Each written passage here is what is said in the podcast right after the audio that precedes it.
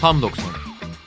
Bülent Kalafat ve Sinan Yılmaz her hafta Süper Lig'in derinliklerine dalıyorlar.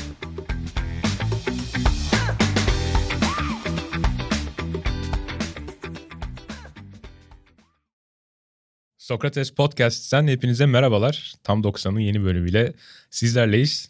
Her hafta olduğu gibi Sinan Yılmaz'la birlikte Sinan selamlar. Selamlar Bülent. Ne var ne yok. Teşekkür ederim. Sen nasılsın? Eyvallah ben deyim. Teşekkür ederim. Bu haftaki bölümümüz Rize Spor hakkında. Tabii Rize Spor'la beraber hem biraz Bülent Korkmaz'ın futbolculuk ve teknik direktörlük geçmişine bakacağız. Hem Rize Spor'un genel itibariyle son 20 sezonda aşağı yukarı Süper Lig'de daha doğrusu Türk futbolunda çizdiği profili biraz konuşacağız. Hem de bu sezon özelinde öne çıkanları ve tabii ki devre arasında takıma katılan Beşiktaş'taki kontratı başlamadan önceki yarım sezonu Rize Spor'da kiralık geçiren Jetson Fernandes'i de detaylı bir şekilde inceleyeceğiz. An itibariyle tabii bugün 6 Nisan 31 maç sonunda 26 puanla sondan ikinci sırada Rize Spor Lig'de ve ligden düşmesi artık kesin gibi duran 4 takımdan bir tanesi. En çok gol yiyen birinci takım, en az gol yiyen ikinci takım ve Bülent Korkmaz da Rize Spor'un bu sezonki üçüncü teknik direktörü. Sezona Bülent Uygun başlamıştı daha sonra Hamza Hamzoğlu dönemi oldu ve şu anda da takım başında Bülent Korkmaz var ki hem bu yönüyle hem de oyuncu transferindeki bolluk itibariyle Rize Spor'un son 4-5 sezonunda bir tema olduğunu görüyoruz. İşte bu sezonun başında da Piriler, Bolasiler, Dabolar, efendime söyleyeyim işte Ronaldo Mendesler, Alper Potuklar falan bir dolu transfer yapıldı. Ama savunma hattına en fazla takviye isteyen savunma hattına işte sadece Gökhan Gönül sabek olarak alındı ki yani Gökhan Gönül bile kendisi biliyordu herhalde artık bir sabek olmadığını. Futbolu bıraktığını biliyordu belki. Belki belki bir tek onu beyan etmesi gerekiyordu. Ama para beyan, veriyorsanız madem bu kadar para veriyorsunuz o zaman bir sene daha halı sahada takılayım gibi o bir beyan şey. bayağıdır gecikiyor. Ya bu konsept biz tabii başlangıçta bu konsepte geçtiğimizde başarılı olan takımları böyle seri yakalayan 6-7 maçlık hep sürekli bir takım seri yakalıyor. Onların ne yapıyor da bu 6-7 maçta böyle bir başarı yapıyor şeklinde başladık konsepte. Ondan sonra biraz daha emekçi takımları konuştuk ve şimdi de biraz başarısız takımlar nasıl bu kadar ısrarlı bir şekilde başarısız olabiliyor? Nasıl bu kadar istikrarlı başarısız olabiliyor? O da güzel bir konsept aslında. Evet. Bu FM'de oynar ya şey arkadaşlar ve hep başarılarını anlatır ya. Evet. bir yerden sonra sıkıcı oluyor abi. Başarısızlığını anlatan daha eğlenceli oluyor. Hani bu formatta Rize Spor nasıl bu kadar büyük paralar döküp de bu kadar başarısız olmayı başardı? O daha ilginç bir başarı aslında. Onu da konuşmuş olacağız bir şekilde. Yani evet, bu, bu bakımdan öne çıkan iki takımdan bir tanesi kesinlikle. Diğeri? Bir de Yeni Malatya Spor. Yani onlar da deneyip deneyip başarısız oluyorlar.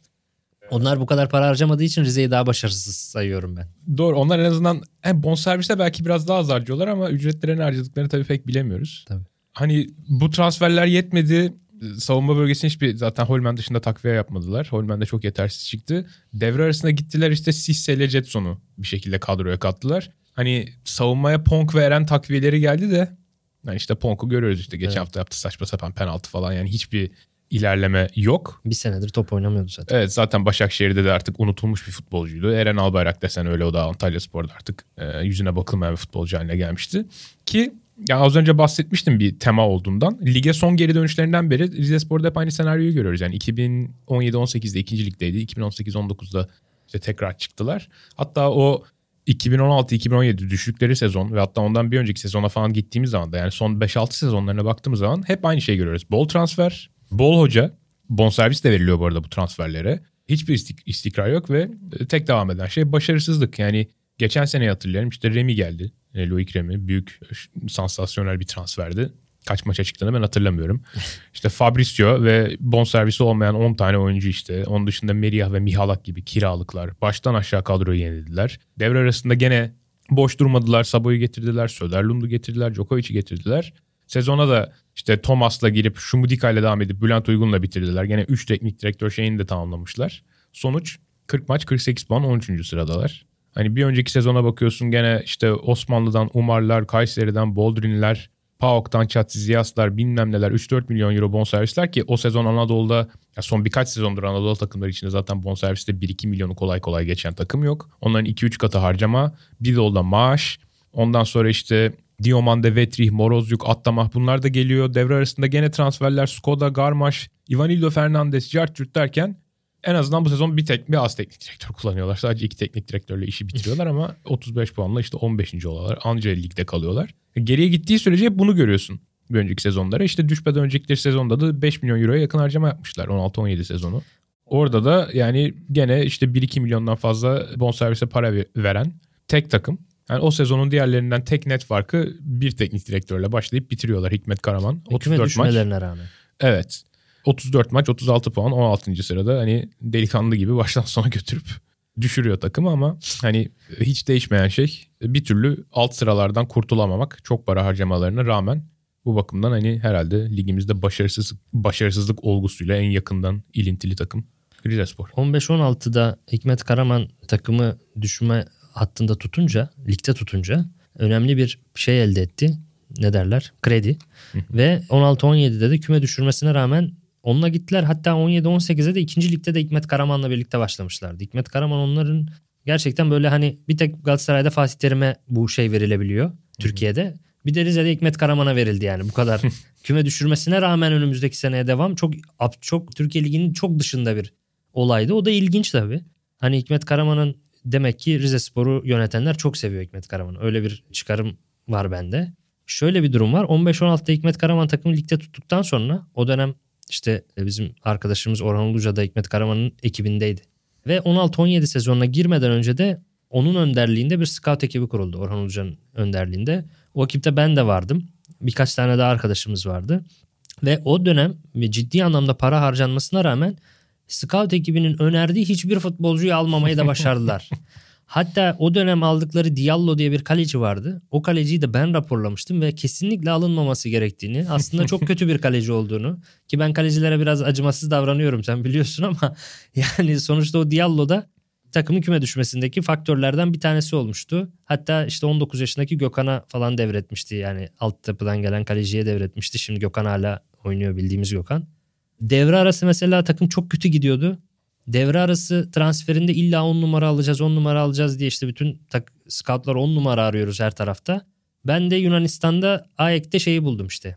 Ya AEK'te ya da bir önceki Panionos olabilir. Bakasetas'ı buldum 21 yaşında. Mutlaka bunu alalım dedim. Belki genç diye çok güvenemediler ama o zaman da Bakasetas zımba gibi şutlar atan ve tam bir 10 numaraydı. 300 bin euroya o AEK'e gitti galiba. Bizimkiler 500 bin euroya İsrail Ligi'nden Nosa Igabor diye bir adam aldılar. Kilolu bir 8 numaraydı. 10 numara da değildi. 10 numara olsa içim gam yemeyecek. 10 numara da değildi adam. 8 artı kilosuyla 10 mu ediyordu? Ki, kilo Bravo.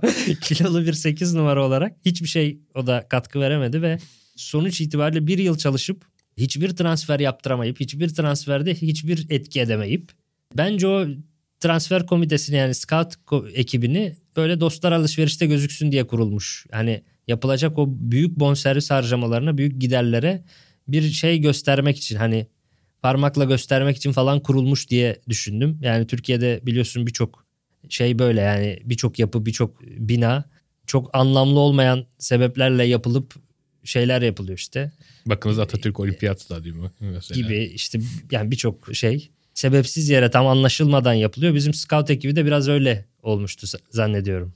Ve yani son 20 yıla baktığımızda hani biraz daha geniş bir zaman penceresinden baktığımızda son 20 sezonun 14'ünü Süper Lig'de geçirdiklerini görüyoruz. En iyi dereceleri 2005-2006 yılında 2005-2006 sezonda elde ettikleri bir dokuzunculuk. Bu aynı zamanda ligi puan sıralamasının üst yarısında bitirdikleri de tek sezon.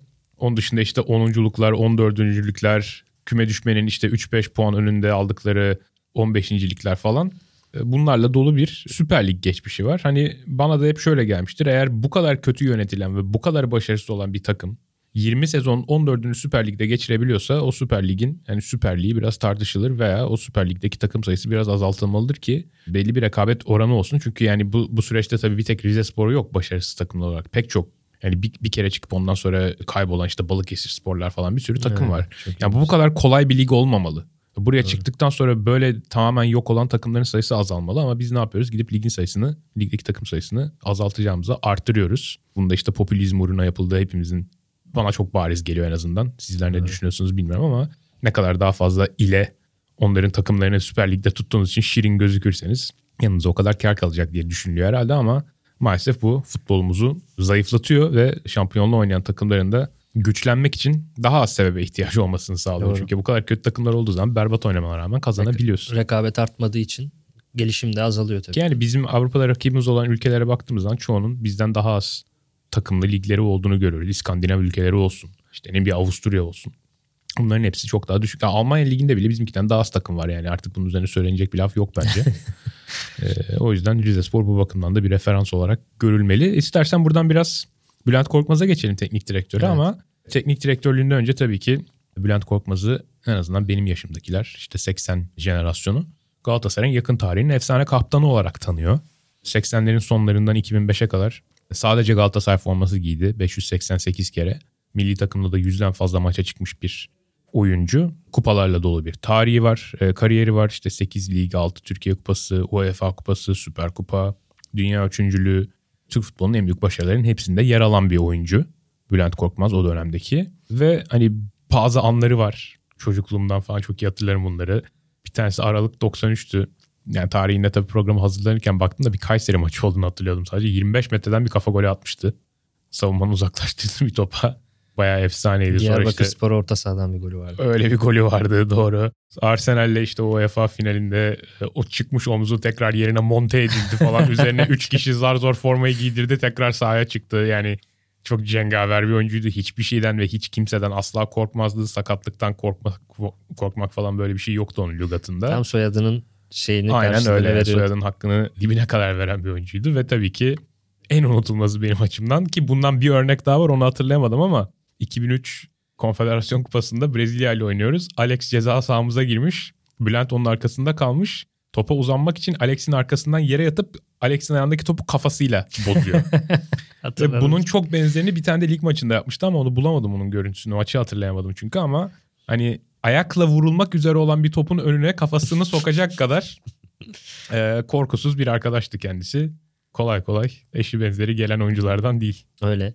Şimdi 80'lerin sonlarını ben hatırlayamıyorum tabii. O dönemde yeni doğduğum için. Ama o dönem oynamaya başladığında Mustafa Denizli genelde Avrupa maçlarında oynatıyor. Hatta ilk maçın Avrupa'da çıkıyor galiba Rapid'e karşı.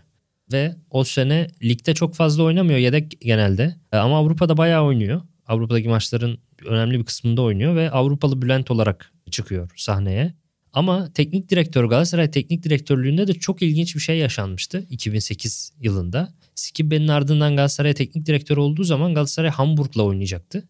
Ve Hamburg maçına çıkmadan önce Galatasaray'da bütün stoperler neredeyse sakat veya cezalıydı. Emre Aşık cezalıydı. Meira devre arası çok iyi teklif gelince gönderilmişti falan. Stoper kalmamıştı bir şekilde. Sakatlar falan da vardı herhalde. Servet var mıydı o yıl? Vardı. Çok eksik vardı işte ve ya altyapıdan Semih Kaya oynayacaktı. Semih Kaya sonra 3-4 yıl sonra Fatih Terim'le birlikte oynamaya başladı ve Galatasaray'da bir dönemi oldu kendisinin güzel bir dönemi ama çok daha erken başlayabilirdi. Çok daha küçük yaşta 2008'de başlayabilirdi. Ama güvenemedi Semih Bülent Korkmaz ve Harry Kivill'ı bir sol kanat oyuncusu olan Harry Kivill'ı stoper oynattı. Tabii çok şaşırtıcı bir tercih. Kivill sonuçta teknik, yetenekli bir kanat oyuncusu. Ama altyapıda stoper oynamışlığı varmış Kivill'ın da. Bu yüzden Kivill oynamıştı ve Galatasaray Hamburg'a da elenmişti. Bu yüzden de Bülent Korkmaz kendi, Mustafa Denizli'nin kendisine yaptığını bir Galatasaray genç oyuncusuna yapamadığı için de haklı bir şekilde çok ağır eleştirilmişti sonrasında. Ben de o eleştirilere hak veriyorum. Hani teknik direktörlük kariyeri de aslında yani futbolculuk kariyerinin çok gerisinde kalmış bir kariyer. Aslında etkileyici bir başlangıcı olmuştu. 2006 2006-2007 sezonunda yaptıkları özellikle ümit vericiydi. Çünkü o sezonda işte 17 maç sonunda 11 puanla ligin sonunda bulunan Kayseri Erciyes'e gelmişti. Ocak sonunda onları alıp neredeyse ligde tutuyordu. Yani ligde kalmayı son hafta aldığı mağlubiyetle kaçırmıştı aslında. 3 puanlık bir farkla. Fakat kupada çok etkileyici işler yapmışlardı. Hem Galatasaray ve Trabzonspor'u eledikten sonra finalde Beşiktaş'la oynadılar ama kazanamadılar. Fakat o zaman şimdiki statüden farklı olarak kupa finalistlerinin Avrupa'ya gitme şansı vardı. Şimdi mesela hem kupayı hem ligi alan takım olduğu zaman kupa finalistine değil lig sıralamasındaki bir sonraki takıma şans geliyor. Ama o zaman öyle değildi. Ve o yüzden Kayseri Erciyesspor küme düşmüş bir takım olarak bir sonraki sezona UEFA Kupası elemeleriyle başladı. Ve o sayede Kayseri halkının 19 yaşındaki Sergio Agüero ile Agüero ile tanışma fırsatı olmuştu. O da Çok iyi bir tanışma. Kayseri'deki maçta sanırım iki gol atarak Türk halkına merhaba demişti. Müthiş kariyerinin ilk yıllarında. Fakat Bülent Korkmaz'ın teknik direktörlük kariyeri bu deneyiminden sonra beklendiği gibi pek gelişmedi. Maalesef oyun anlamında teknik direktörlük tarzı anlamında da hiç değişmedi. Tam böyle old school teknik direktörün tanımı oldu adam. Çok kapalı bir savunma anlayışı ve kontra hata yatkın. Bütün takımlarında bunu oynatmaya çalışıp Galatasaray'da bile bunu oynatmaya çalışması da çok ilginçti. Belki Galatasaray'a en kapalı savunmayı yaptıran teknik direktör son 20 yılda Bülent Korkmaz'dır. Daha başarısızlar gelmiş olabilir benim gördüklerim arasında.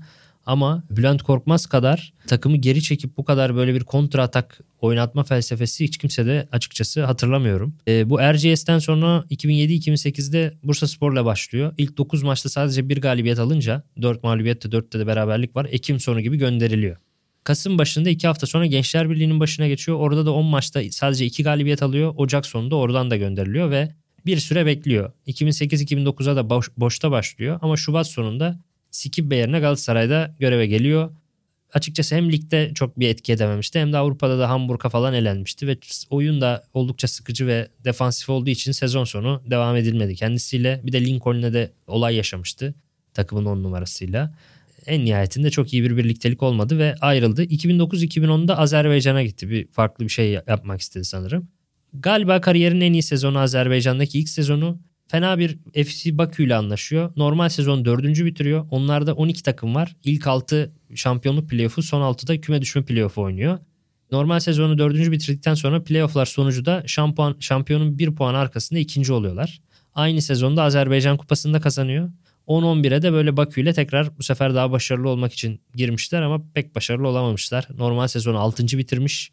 Playoff sonucunda da 6. olmuş. Kupada da yarı finalde elenmiş. 11'i 12'ye de Bakü ile başlamış ama 5 maçta 2 galibiyet alınca işler iyiye gitmiyor daha çok kötüye gidiyor deyip ayrılmış oradan sezon başı. Sonra da Kasım ayında da Karabük Spor'la anlaşıyor o sezonun. Karabük'ü ben o Karabük'ü seviyordum açıkçası. Bülent Korkmaz takımları arasında en sevdiğim takım oydu. Kesinlikle. Çünkü 10 numarada Sernat gibi bir yetenekli oyuncu vardı. Veteran Mehmet Yıldız vardı en Doğru. önde. O top tutuyordu işte alan açıyordu ve sol kenar forvette de Luton Shelton vardı. Shelton ligimizin gördüğü en hızlı oyunculardan bir tanesiydi. Müthiş hızlı bir oyuncuydu. Maalesef onu geçtiğimiz yıl 35 yaşındayken henüz kaybettik. Ve o sezon iyi bir kontra atak takımı olup ligi de 12. sırada bitirmişlerdi. Ki o sezon Emenike'nin de takımdan ayrıldığı sezondu. Fenerbahçe'ye transfer olmuştu. Hatta Fenerbahçe'de bir sezon boyunca formada giyememişti. O yüzden Spartak Moskova'ya gitmek zorunda kalmıştı sonra falan. Ve yani ilk 8 maçında bir galibiyet almasına rağmen o Karabük devre arasında gelen Mehmet Yıldız ve işte Leris Mabiala da çok etkili olmuştu. Evet. Stopper'de 1-2 maç kaçırmıştı sadece. Geri kalan hepsini 90 dakika oynamıştı. O iki oyuncuyla seviye atlamışlardı. Ki yani şeyi hatırlıyorum o zaman ben. E, yurt dışındaydım işte maçları mümkün mertebe Dijitürk Play'den falan izliyordum. En sevdiğim şey Karabük maçlarından önce Bülent Korkmaz'ın maç önü röportajlarını dinlemekte. Çünkü ne zaman fiziksel olarak çok iyi hazırlandık, ee, çok iyi bir idman haftası geçirdik falan tarzı bir cümle kurduysa tamam diyordum. Bu hafta bunların rakibi yandı. Çünkü o genellikle böyle bir cümle kuruyorsa onun altı dolu oluyordu ve çok canavar bir takım çıkıyordu. Senin sahaya. Cuma ve ertesi programına ön hazırlığın o yurt dışında olmuş yani maç önü röportajlar falan. Bir meram varmış maç önü olaylarına senin. Evet. Valla 12-13 sezonunda da boşta başlıyor. O Karabük'le niye devam etmedi bilmiyorum. Gayet güzel bir takımdı ama devam etmiyor. 12-13'e boşta başlıyor. O dönem Abdullah Avcı milli takımda ve Başakşehir'de eski Beşiktaş teknik direktörü Carlos Carvalho ile lige başlamıştı. Çok kötü başlamışlardı ve Kasım ortasında da Bülent Korkmaz göreve getirilmişti. Bülent Korkmaz da daha da kötü devam etti ve kariyerinin en başarısız sezonu olarak Başakşehir'i küme düşürmeyi başardı. Bu çok marjinal bir iş bence sezon sonuna kadar 1.09 puan ortalaması tutturmuş. Edin Visca var takımda. Doka var. Doka da çok yetenekli bir sol kanat oyuncusuydu. Hani Doka Visca kanatları çok iyi kanatlardı yani. Tabii canım. Holmen var orta sahada daha sonra Fenerbahçe yaptı adam. Ligin Mahmut en iyi var. oyuncularından bir tanesi olarak kabul ediliyordu o dönem Holmen. Evet, Aykut Kocaman Holmen'i istediği için Aziz Yıldırım'la kavga etmişlerdi. Hmm. Yani ben sana işte Meireles diyorum bilmem ne diyorum sen bana Holmen diyorsun diye böyle bir Holmen çok şey yapmıştı aldırmıştı da. Çok oynatamadı ama sonra. Mahmut var. Webo var Santrfor'da o da Fenerbahçe yaptı sonra. Şampiyonlukta yani, önemli pay sahibiydi. Evet yani bu çok iyi bir kadro ve küme düşmeyi başardılar bir şekilde. 13-14'ü de boşta geçirdi bu yüzden. 14-15'e de yeniden o tek başarılı olduğu kulüp Erciyes'le bir de Bakü'yü sayabiliriz tabii ilk senesini. Erciyes'le başlıyor ama geri dönen yani eski aşk maalesef küllerinden yeniden doğmamış. 10 maçta bir galibiyet alabilmiş ve Kasım ortasında yeniden gönderilmiş. 15-16'da kötü başlayan Mersin'e gidiyor Eylül sonunda. 12 maçta 2 galibiyet. Oradan da Aralık sonunda gönderiliyor. Bir ara veriyor sonra değil mi? 2016'da 2016 17 17 18 iki Evet, buçuk sezona iki yakın buçuk bir süre. sezon, evet. O bayağı uzun bir süre. Ben teknik direktörlerin genellikle bu kadar uzun ara verdiklerine çok Anlıyorum. Yani bu kadar başarısızlıktan sonra bu kadar uzun arayı anlıyorum ama tekrar Süper Lig'den başlamak o bana daha ilginç gelmişti. Yani iki buçuk yıl ara verdikten sonra birinci lige falan hani düşersin. Bir de geçmiş karnen çok başarısız ama asla düşmedi. Yani biraz futbolculuk isminin ve karakterinin Şey avantajını işte. kullandı orada. Mehmet Özdilek gibi. Evet. O avantajı kullandı ve, ve Antalya Spor gibi yine çok güçlü yani bir kere mesela tesisleşme, altyapı tesisi vesaire olarak bir numara Antalya Spor. Bir numara demeyeyim hadi abartı oldu da hani Anadolu'nun bir numarası falan Ya o diyebilirim. sırada da stat, yeni statları yeni yapılmıştı değil mi? 2016 Evet. mıydı? Statların zemini çok kötü belki. Evet, Ama doğru. ben gidip tesislerini gezdim. Antrenman tesisleri falan. 6-7 tane çok iyi sahası var. Yani o İstanbul kulüplerinde olmayan rakamlar evet, bunlar. Evet. Çok çok gerçekten tesisleşme olarak çok iyi. Hatta o dönem hocalarıyla konuşmuştum ben gittiğimde. Türkiye'de yok falan gibi bir şeyler söylemişti yani. Büyük ihtimalle haklıdır. Evet. Yani, Yani sallamamıştır veya Evet. abartmamıştır büyük Evet. ihtimalle. Çünkü geziyorlar bütün takımları o yüzden. o yüzden biliyordur. Ama o Antalya'ya geldikten sonra da ilginç bir şekilde yine başarılı oldu. Yani nadir başarılı sezonlarından bir tanesini geçirdi ve 7. oldular. Çünkü bir önceki sene küme düşmekten son anda kurtulmuşlardı e, o Antalya. 7. oldu. Hatta Doğukan Sinik, Harun Alpsoy, Bahadır gibi, stoper Bahadır gibi genç oyunculara da şans verdi. Bahadır pek olmadı oradan ama Doğukan şimdi Nuri ile birlikte tekrar bir coşuyor. Ertesi sezon bu genç oyuncu oynatmaya çalışma politikasına devam etti. İkinci ligden Ufuk Akyol'u eklemişlerdi ve o da, onu da oynattı. Hatta onun attığı bir golle Ersun Yanal'ın Fenerbahçe'sini 7. haftada yenmişlerdi. Ve 4. galibiyetlerini falan almışlardı 7. haftada. Ben de maçtaydım. Maç sonunda basın toplantısına katıldım. Ve hocaya da böyle gençleşmeyle ilgili bir soru ya ben sordum ya da başka biri sordu.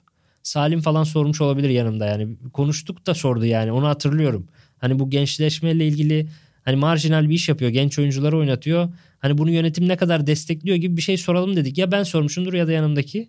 O da yönetim beni çok destekliyor demişti. Ama Fenerbahçe galibiyetinden sonra ardarda arda 4 maç mağlup olunca gönderilmişti. Yönetim en fazla 4 maç destekliyor yani bu genç politikayı.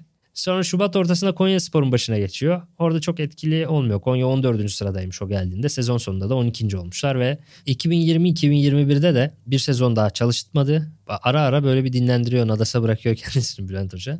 Bu sezon başında da Çağdaş Atan yerine Alanya'ya geçti. Bu da ilginç bir durumdu. Çok da iyi başladı. İlk 8 maçta 5 galibiyet 3 beraberlik mağlup olmadı.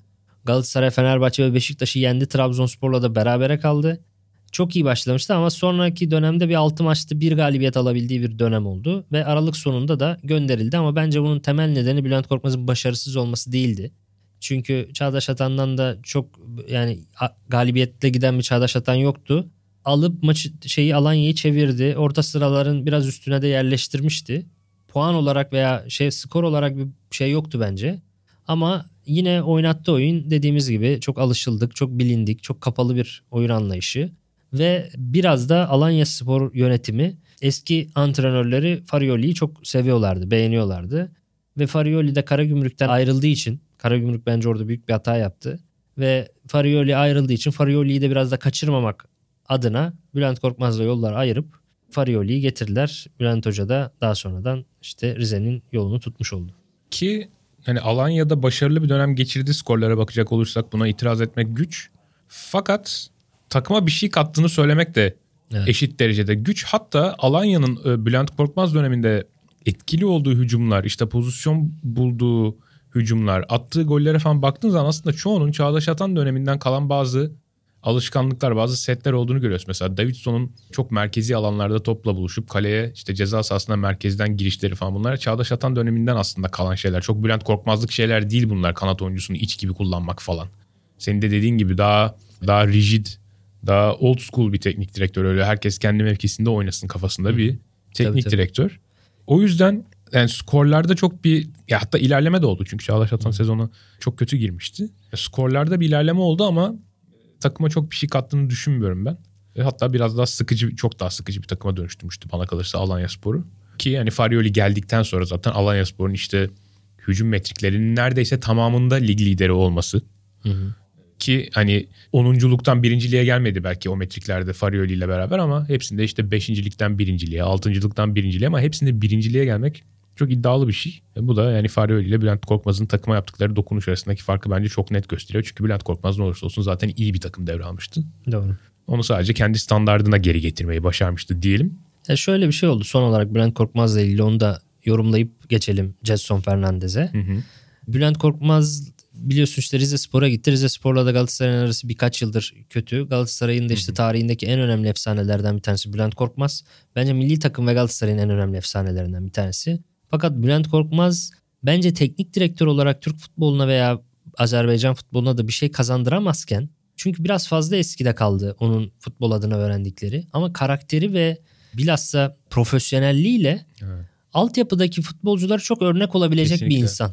Şimdi Galatasaraylılar kızıyor niye Rize Spor'a gittin? diye ama Galatasaray'ın hangi yönetimi Bülent Korkmaz'a Galatasaray altyapısı ile ilgili gerçekçi bir proje Proje, sunabilmiş ve gel buradaki gençler de senin kadar cesur, senin kadar profesyonel, senin kadar kendine iyi bakan futbolcu ol- yani sadece futbolcuların fizik ve özel yaşamıyla ilgilensin ki herkes için Bülent Korkmaz böyle bi- bizim mesela ben futbol oynarken 16-17 yaşında bizim takımda Lüleburgaz'da Lüleburgaz Spor'da savunma oynayan Fenerbahçeliler, Beşiktaşlılar vesaire için bile Bülent Korkmaz bir futbol savunma tanrısıydı. Yani hatta şeyi hatırlıyorum böyle Beşiktaşlı arkadaşlar Frank de Boer gelmişti Galatasaray'a Barcelona'dan. Hı. Barcelona'nın eski kaptanlarından hani Hollanda milli takım kaptanlarından. Beklenti çok büyük. Şey diyorlardı ya Bülent Korkmaz gördük onu işte sallıyor işte yanından geçse şeyde Frank de Boer savrulur gider yıkılır gibi böyle herkesin çok büyük saygı duyduğu bir adamdı. Ki Bugün yani o Frank de burada ben o dönemde oynadığı reklamlarla hatırlıyorum şu Evet, an. çok Galatasaray bitik. formasıyla oynadığı maçlardan çok, ziyade. çok bitik gelmişti. Banka reklamında oynuyordu. Evet çok bitik gelmişti. Ve hani böyle gel, büyük beklentiyle gelip de Bülent Korkmaz ondan çok daha iyi hala 35 yaşına gelmiş Bülent Korkmaz hala çok daha iyi falan görünüyor. O, o muhabbeti yaptığımızı hatırlıyorum o çocukken. Ya böyle hani 14-15 yaşındaki savunma oyuncularına veya herhangi bir fut- futbolcuya, herhangi bir sporcuya verebilecek çok şey varken ne milli takımda ne de Galatasaray'da böyle bir şey kendisine verilmedi. O da açıkçası bilmiyorum o, o talep etti mi mesela. O da talep edebilir. Ama o da mesela Rize Spor'a gitmek gibi. Rize'ye Bülent Korkmaz ne verebilir? Ya, bi- bilemiyorum açıkçası. Maalesef böyle geçen bir zaman gibi geliyor. Teknik direktör karnesi de maalesef ki o büyük teknik büyük futbolculuk kariyerinin çok gerisinde kalmış bir durumda. Doğru bence de mutlaka hem Galatasaray bünyesinde olması gereken hem de bir şekilde mutlaka futbolcu adaylarını tecrübesiyle ve kendi futbola bakışıyla geliştirmesi gereken bir rolde profesyonel olarak devam etmeliydi bence ama teknik direktörlüğün pek ona göre olmadığını anlamak için bol bol vakti olmasına rağmen hala devam ediyor. Başarılar dileyelim belki kendini bir şekilde geliştirmeye başlar. Ki hani şu anda da belki hani kariyeri boyunca en azından yakın kariyerinde çalıştırdığı takımlarda kolay kolay eline gelmeyen kalitede bir oyuncunun teknik direktörlüğünü yapıyor şu anda. Geçici de olsa o da Jetson Fernandez. Hı hı. Ki geçtiğimiz sezon zaten Galatasaray'da oynamıştı. Ülkemizdeki futbol severlerin yakından tanıdığı bir isim. E, hatta sen de o dönemde kendi YouTube kanalında onu tanıtan bir video hazırlamıştın. Ocak 99'da Orta Afrika'nın biraz batısındaki bir ada ülkesi olan Sao Tome'de doğmuş bir Portekiz vatandaşı kendisi. Ve Benfica'ya transferi çok efsane işte 250 euro artı 25 futbol topu karşılığında Benfica'nın 6 yaş kategorilerine transfer oluyor. 2018'de A takıma giriyor. İlk sezonunda 30'a yakın maçta forma şansı bulmasına rağmen sonraki sezon ilk yarısında bir kırık kemik kırığı yüzünden pek fazla şans bulamıyor. Buna rağmen sezon ortasında satın alma opsiyonuyla Mourinho'nun Tottenham'ına kiralanıyor. Ben bu transfere bu habere çok yükseldiğimi hatırlıyorum. Fakat işler orada da yolunda gitmemişti onun için. Hatta oradaki dönemiyle ilgili bilgi edinmek adına işte bu Galatasaray'a geldiği zaman tanımak istediğimiz zamanlarda biraz daha e, yakından tanıyan birileri bize bilgi versin diye bu Atletik'ten Tottenham yazarı Jack Pitbrook'la konuşmuştum. O da şunu söylemişti bana. Hızı dışında hiçbir özelliğiyle beni etkilemedi demişti. Bence bu çok önemli bir mesajdı pek çok bakımdan. Çünkü bir oyuncunun zaten dünyanın en hızlı futbolcularının olduğu ve dünyanın en hızlı futbolunun oynandığı Premier Lig'de hızıyla fark yaratması bir kere her bakımdan çarpıcı bir şey. Evet. Çok önemli bir done bu. Hatta Jack o zaman bana demişti ki ben yani ileride bu oyuncunun ancak bir kanada evrilerek İngiltere futbolunda var olabileceğini düşünüyorum. Çünkü işte ikili mücadele kazanmak, savunma yapmak bu konularda çok yetersiz bir oyuncu demişti.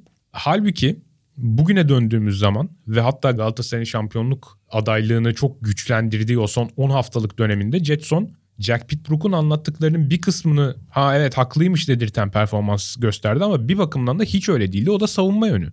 Ya Jetson Fernandez son derece canavar bir savunmacı. 6 Şubat'tan beri Süper Lig'de 8 tane maça çıktı ve geride kalan dönemdeki istatistikleri o Galatasaray'la çıktı 17 maçlık döneme çok benziyor. Savunma metriklerinin neredeyse tamamında ligin en iyilerinden. İşte pas araları, topa müdahaleler, baskılar, defansif hamleyle top kazanmalar, kontra baskılar bunların hepsinde ligin en %5'lik diliminde yer alıyor. Ki bu aslında oyuncu meziyetleriyle biraz çelişen bir hadise. Çünkü Jetson çok iyi savunma. Mesela Joseph tipi bir oyuncu değil Jetson. Çok ince zaten. Olamaz yani. Yani ne pozisyon alma konusunda çok üstün bir oyuncu ne de savunma sezileri çok böyle üst düzey olan bir oyuncu. İkili mücadeleleri kazanma oranı da çok yüksek değil. Yani mücadeleye Aslında çok girme yüksek. oranı, girme As- oranı aslında çok, çok, yüksek. yüksekmiş işte. Beni şaşırtan şeyi bu. Mesela şeyi hatırlıyorum son Alanya maçında Emrah Baba bir çalım atıyor ve Jetson geliyor oraya aslında topa da vuruyor. Ama orada bozamadığı için çalım gibi olmuş oluyor ve Emrah Baba golü attı işte son şey maçında. Mesela Galatasaray'daki her maç bakıyordum ikili mücadelelere. Aynı Crespo gibi Fenerbahçe'deki Crespo gibi 20 civarı ikili mücadeleye girmek bizim ligimiz için çok ortalamanın çok üzerinde yani çok rekor gibi. Ve fakat onların böyle %50'sini falan kazanıyordu. Aynı Crespo da öyle aslında ama bu Türkiye gibi insanların futbolcuların 10-12 tane maksimum ikili mücadeleye girdiği yerde sen 20 tane girip onların toplam ikili mücadelesi kadar ikili mücadele kazandığında çok büyük şey Tabii. fark ediyor. Tabii doğru bu. Ve hani dedim ya hani pozisyon alması böyle çok üst düzey değil. Mesela buna iyi örnek isteyenler hemen açıp şeyi izleyebilir. Bu sezonki Süper Lig'deki ikinci maçı Altay maçı. Altay sürekli Jetson Fernandes'in arkasındaki oyuncuya pas atarak maç boyunca rakip yarı sahaya geçiyor ama en az 10 kere falan bunu yapıyorlar. Çünkü Jetson Fernandes bazen ön tarafa fazla odaklanıp arkasında iki, iki çapadan bir tanesi olarak oynamasına rağmen kendi tarafını boşaltıyor ve oradan rakip çok rahat geçebiliyor. Hı. Nasıl o zaman böyle bir oyuncu savunma metriklerini bu kadar domine edebiliyor diye düşünenler olabilir haklı olarak. Bunun sebebi de atletizmi.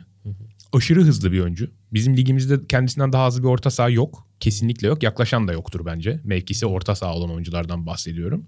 Hem çok çabuk hem de çok hızlı. Bu da kolay kolay bulunmayan bir kombinasyondur. Oyuncular hızlı olabilir ama çabuk hızlanamazlar. Hı hı. Ya da ufak işte Tyler Boyd gibi oyuncular çabuktur ama uzun mesafede hızlı değillerdir. Doğru. Jetson bunların ikisini de barındırabilen bir atletizme sahip. Ve zaten çok faal alması da ligin en çok faal olan orta sahalarından bir tanesi olması da bunu gösteriyor. Yani mücadelelerin çoğuna doğru pozisyondan gelmiyor olsa da rakiplerinden daha hızlı ve daha çabuk tepki vererek geldiği için dezavantajlı olduğu durumlardan bile karlı çıkmayı başarabiliyor. Böyle garip bir özelliği var. Aslında. Beşiktaşlılar için bence güzel bir nokta şu. Yanında çok iyi pozisyon tutan bir oyuncuyla oynatman gerekiyor ve Joseph de bence en iyi pozisyon tutan oyunculardan bir tanesi Türkiye'de. Ve Joseph mesela onun aksine kalın ve dar alanda çok güçlü bir oyuncu. Hani birbirlerini tamamlama noktasında da gelecek sezon için çok şey vaat ediyorlar bence. Aynen bir oyun öyle. kuruculukta ikisinin birden eksik yanları Aynen var. öyle. Yani Jetson'un mesela bak ben Jetson'u hatırlıyor musun? Sen bana Galatasaray Jetson'u kiralamış dediğin zaman ben ne hani Benfica'daki Jetson Fernandes mi dediğim diye mesaj attığımı hatırlıyorum sana. Niye öyle bir mesaj attım? Çünkü ben onu ilk defa şeyde görmüştüm. Bu 18-19 Şampiyonlar Ligi elemesinde Fenerbahçe'ye karşı oynamıştı Sezon başı Ağustos ayı falan. Ben de Evet. hatırlıyorum o maçı. Ve ben o maçta Jetson Fernandes'e bildiğin hayran kalmıştım. Zaten gol de atmıştı. Ve yani net bir şekilde maçta en ön plana çıkan oyunculardan bir tanesiydi. Sağ iç oynuyordu. İşte tek altın öndeki 2-8'den sağdaki gibiydi. Hatta partneri de şimdi Başakşehir'de oynayan Pizzi'ydi o zaman. Hı hı. Çok klas işler yapmıştı. İşte çalımlar, ince paslar, şutlar falan. Ama bunu kariyerinin devamına hiç yansıtamadı. Ve hem Galatasaray hem de Rize döneminde pek çok hücum metriğinde çok eksik kaldığını görüyorsun. Mesela şut. Çok az şut atan bir oyuncu. Hı hı. Ceza sahası içinde topla çok az buluşan bir oyuncu. Ceza sahasının içine de topu çok az götüren bir oyuncu. Çok enteresan bir şekilde topu 3. bölgeye en fazla götüren oyunculardan bir tanesi. Ama ceza sahası olunca hadise bir anda en hacmi düşük oyunculardan bir tanesine dönüşüyor. Hani mesela işte Alanya maçında kendisi sadece iki kez 18'de pas alabilmiş. Ve 18 içinde ona atılan paslardaki başarı oranı da %3.5'un altında. Bu çok çarpıcı bir şey. Şöyle bir onu kontekste koyayım, şöyle bir çerçeveye koyayım insanlara biraz da anlamlı gelmesi için. Mesela ligimizde topla en çok buluşan 10 santrfor oyuncusu ceza sahası içinde aldığı toplarda yaklaşık %20'lik 25'lik bir başarı oranı buluyorlar. Yani ne demek bu? Onlara atılan her 3-4 pastan bir tanesi onlara ulaşıyor. Jetson Fernandes'e ceza sahasında bir kere topu verebilmek için yani 90 kere falan denemeniz de- gerekiyor ya da 30 kere 40 kere denemeniz gerekiyor. Bu biraz enteresan bir şey. Olumsuz gözükebilir ama olumlu yönde şu 18 içi koşuyu deniyor. Yani repertuarında yok değil. Sadece bunu top alabilecek bir şekilde yapmayı başaramamış. Bu çok enteresan. Ve Beşiktaş'ta bence Valerian İsmail'in onu en çok geliştirmesi gerekecek olan konu bu. O Barnsley'deki Alex Mowatt'tan yarattığı oyuncuyu Jetson'dan yaratması gerekecek. Skorer orta sahayı. Ki Jetson'un da açıkçası hani sahip olduğu teknik donanım daha skorer bir oyuncu olmasını gerektiriyor. Daha fazla asist, daha fazla şut atan bir oyuncu olmasını da gerektiriyor. Akan oyun şutları çok kötü ama. Yani bugün programda önce Galatasaray ve Rize'de attığı bütün şutları izledim. Duran toptan attığı şutlardaki isabet oranı acayip yüksek. Rize Galatasaray maçında işte Rize attığı şey Galatasaray attığı golü hatırlayalım. Onun çok benzeri bir friki neredeyse aynı yerden geçen sene Antalya'ya karşı deniyor. E gene isabetli şut atıyor. Kaleci kurtarıyor o şutu. Fakat akan oyundan attığı şutların hepsi blok yiyor. Çoğu zaten ceza sahası dışından ve kalabalık savunmalara karşı. Hani hem şut tercihlerini biraz geliştirmesi gerekecek hem de 18 içinde daha çok topla buluşması gerekecek. Burada da şu özelliği, şu detaya dikkat çekmek gerekiyor. Nasıl bir Galatasaray'a geldi ve nasıl bir Rizespor'a geldi? Galatasaray'da mesela ilk geldiğinde Taylan'ın bir 4-5 maç takımdan ayrılmak zorunda kaldığı bir dönemdi. E işte sakatlık, Fatih Terim tercihleri falan çok tartışılıyordu o zaman. Niye oynamıyor falan diye. Ete bunun falan olduğu bir takımda oynamıştı. Ama Taylan tekrar 11'e gelip Taylan, Fernandes o ikiliyi hiç bozmayıp Fatih Terim onların yanına Emre Kılınç veya Emre Akbaba'dan Akbaba'yı bir tanesini monte edip o 10 maçlık şeyi oturttuktan sonra kadroyu orada çok net bir rol dağılımı vardı. Tutuculukta zaten kendini ispatlamış bir Taylan savunmanın önünü tutuyor. Skorer ve ceza sahası ile ilişkisi olan oyuncular Akbaba ve Kılınç zaten Kılınç bir kanat oyuncusu. Yani hücuma e, e, şey Son yakın bir oyuncu. Akbaba oynamıştı ve bayağı da skor yapmıştı. Jetson Fernandes'in de görevi bu iki oyuncunun arasında kalan işlerin tamamını yapmaktı. Yani aslında bütün kirli işleri şey yapıyordu. Fernandes yapıyordu. Evet. İkili mücadelelere gir, topu çabuk geri kazan ve temiz, akıllı kısa paslar oyna. O yüzden belki Galatasaray'da kendisinden istenen şeylere karşılık verdiği için kendisinden daha fazlası belki istenmediği için çünkü o sırada zaten oturmuş takım vardı herkesin görevleri belliydi. Belki o yüzden eksik kalmış olabilir. Rize'ye dönecek olursak da e, Rize zaten ligde stoperlerin önünü savunma konusunda ligin en kötü takımıydı. Hala da belki öyleler veya birazcık aşama kat etmiş olabilirler. Ondan da orayı toparlaması istendi aslında. Ama zaten onun dışında yani bir katkı verebilmesi için takımın bir şekilde zaten biraz daha hücum yapabilen bir şekilde rakip yarı sahaya gidebilen bir takım olması lazım. E Jetson hem savunma yapıyor, top kazanıyor. Hem kaptığı toplarla driplingle seni rakip yarı sahaya taşıyor. Bir de onun üzerine ceza sahası iç etkinliği veremiyor belki. Hani rolünün daha farklı belirlenebileceği bir Beşiktaş'ta. Yanında da Josef gibi çok sağlam bir partnerle. Gezzal gibi ligin zaten en dominant hücum oyuncularından bir tanesiyle birlikte oynadığı zaman belki kariyerinin bu zamana kadar eksik kalan meziyetlerini biraz daha göstermek için daha iyi bir ortam bulabilir gibi geliyor Ben bana. ayrıca Alex Teixeira'yı da kariyerini 1-2 sene uzatabilir Jetson'la oynamak diye düşünüyorum. Hmm. Çünkü Alex artık çok düşük enerjiyle oynuyor. İşte son Trabzon maçında da sen de demiştin ya Rıdvan'ın sürekli öne çıkıp da basması gerekiyordu Alex'in bastığı yerlere diye. Alex arkasında Jetson gibi bir oyuncuyla oynarsa belki en azından Alex'in gol sezileri hala çok yüksek. Hala forvet özellikleri, kutu içinde ön direk arka direk özellikleri yüksek. İyi bir golcü bence. Beşiktaş'ta gösterememiş olsa bile iyi bir golcü olduğunu düşünüyorum Alex Teixeira'nın. Belki Jetson'la birlikte oynarsa Gezal, Alex Teixeira ve yeni santrforun yüksek skor üretmesini yine sağlayabilir. Yani Jetson bence hem işte merkezde Galatasaray'daki rolü bence çok netti ve yangın söndürücü oluyordu ve Emrah Baba çok gol atmıştı o sayede. Yeter daha fazlasını istemeye bence hani o işi çok bir işi çok mükemmel bir şekilde yapıyorsa, iyi bir yangın söndürücü oluyorsa hem takım savunmasında katkı sağlıyor hem topları geri kazanmada bence en önemli katkıyı sağlıyordu ve hem de topu 3. bölgeye aktarıyorsa yeterli olabilir. Alex Teixeira'dan, Gezal'dan ve yeni Santrfor'dan atıyorum çok iyi bir katkı aldın. Rozier ve Rıdvan da atıyorum asistleriyle katkı yaptı. Jetson ve Josef'in çok büyük skor üretmese de zaten duran toplardan da çok üretmesi gerekecek. İşte Josef ve stoperlerden de duran toptan da bayağı gol atması gerekecek. Hani skor şeyini Jetson'un kısa vadede geliştirebileceğini çok zannetmiyorum. Çok skorer bir oyuncu olacağını zannetmiyorum ama olabilir. Ama şart da değil gibi geliyor bana. Yani çok skorer olmasın ama gol atsın. Hı hı. Yani akan oyundan gol atabilen bir oyuncuya evrilmesi gerekiyor. herhalde, akan mi? oyundan yani Türkiye'de akan oyundan golü yok. İşte bir Evet. tek ilk golünü Rize formasıyla Galatasaray attı. Galatasaray formasıyla golü yok zaten. Hı. Ondan önceki kariyerinde de zaten çok tek tük golü var. Hani Evet. Zaten dediğim gibi 2019-2020'den sonra doğru dürüst forma da bulamadı. Doğru. Bir Fenerbahçe'ye var. İşte Fenerbahçe'ye atılan gol e, o zamanlara gitmen gerekiyor zaten. Profesyonel seviyedeki gollerini bulmak için yoksa kariyerinde bir de Beşiktaş'la oynadıkları gençlik maçında Beşiktaş'a gol atmışlığı var galiba 15 ya da 16 yaşındayken. Şeyle Galatasaray'a da çok genç iyi oynuyor. Adam Türkiye'deki bütün üç büyükleri bir elden geçirmiş yani. Galatasaray'a da Türkiye için üretilmiş bir Portekizli yani. Benfica Galatasaray eşleşmesi vardı. Ndiaye'li, Fernando'lu Galatasaray orta sahasını dağıtmışlardı şeyle birlikte. Florentino ile birlikte onu hatırlıyorum mesela. Bakalım Jetson Fernandes tabii sezon geri kalanını nasıl getirecek? Yani Rizespor artık düştü diyebiliriz. Yani onları acaba kümede tutabilir mi falan diye bir beklentiye en azından ben girmiyorum bu saatte. Yani. Fakat hani Beşiktaş'a önümüzdeki sezon fit bir şekilde gelmesi için çok önemli ki bir de şöyle bir şey de var bak Sinan çok enteresan bir şey bence bu. Şimdi bu oyuncu 3 sene boyunca çok az maç yapıyor Galatasaray kiralanmadan önce. Benfica'daki ikinci sezondan itibaren. Ama ona rağmen fiziksel şeyini, fiziksel kalitesini korumayı başarmış. Bu çok önemli. Biraz Portekiz- fizinin de burada tabii önemli. Yani çok Evet. ince ve hani az etli bir oyuncu. Böyle Evet evet. kend- yani çok fazla yok O açıdan. Crespo'ya da benziyor bak. Belki o o süreçte fit kalmasını biraz daha kolaylaştırmış İki olabilir. Portekizli'nin de ikili mücadelelere çok girmek ve çok ince olmak gibi benzer özellikleri var. Çok koşmak gibi. Jetson biraz daha öne de top da taşıyabilme yeteneğine. Crespo'nun da gerçi top taşıması fena değil ama Jetson biraz daha yetenekli bir oyuncu. Evet. Valla Beşiktaş için güzel olacağını düşünüyorum. Umarım gelecek sezon güzel bir ikili görürüz Joseph ve Jetson'la. Yani en çok beklenen şeylerden bir tanesi gerçekten geç- gelecek sezona dair. Joseph Jetson ikilisi nasıl bir ikili olacak? Ağzına sağlık. Senin de. Tabii dosyalarımızda artık yavaş yavaş sona geliyoruz. Yanlış hatırlamıyorsam bir tek Yeni Malatya Spor kaldı Evet. sanırım. Bir de dört büyükler tabii ki. Ama önümüzdeki haftalar için birkaç planımız var. Yani bir tanesi bu sezonun transferlerini değerlendirmek. Hem devre arasında gelenler hem sezon başından gelenler ki işte hani devre arasında gelenler dediğiniz hani Muleka hemen akla geliyor. Resmen Türkiye Ligi'ni domine etmeye başladı gelir gelmez. Böyle bir transfer programı yapmayı düşünüyoruz. Ligin Bu- sonunda bir altın 11 vesaire Ligin yaparız. sonunda tabii ki bir karma programı yapma planımız var ve önümüzdeki sezona dair şampiyonluk adaylarının transfer ihtiyaçlarını konuşabiliriz. Hangi takımlarda nasıl yeni takımlar bekliyoruz? Yeni Galatasaray, yeni Fenerbahçe, yeni Beşiktaş, yeni Trabzonspor nasıl olur? Nasıl olmalı?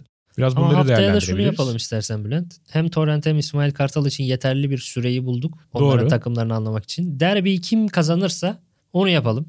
Berabere biterse ne olacak? Ki Galatasaray Fenerbahçe'leri beraber bayağı biter. Berabere biterse de yeni Malatya'yı yap. tamam anlaştık. Nasıl olsa bunların hepsi bir gün yapılacak. evet. Okey öyle yapalım ama yani geri kalanı için yani önümüzdeki işte 8 hafta için falan zaten bir 4-5 bölümün şeyi hazır. Hı, Rezervasyonları yapılmış diyelim. Sadece tarihlerini belirlememiz gerekiyor. öyle. Tabii ki Trabzonspor'un şampiyonluğu işte matematiksel olarak kesinleştikten sonra O hafta e, yaparız bir, onu da. bir Trabzonspor Evet. bölümü, bir Abdullah Avcı bölümü. Trabzon'dan oyun- oyuncu seçmek de çok zor olacak bak. Kimi Evet. seçeceğiz? Biraz zor olacak yani. Evet. Onu düşünürüz önümüzdeki dönemde. Uğurcan herhalde ya. Herhalde. Uğurcan herhalde. Böyle hani sizi de önümüzdeki programlarımızın planlarından şöyle bir haberdar edelim istedik. Çok teşekkür ederiz her zamanki gibi dinlediğiniz için. Ve önümüzdeki hafta yeni bölümümüzde görüşmek üzere diyoruz. Kendinize iyi bakın. Hoşça Hoşçakalın. kalın.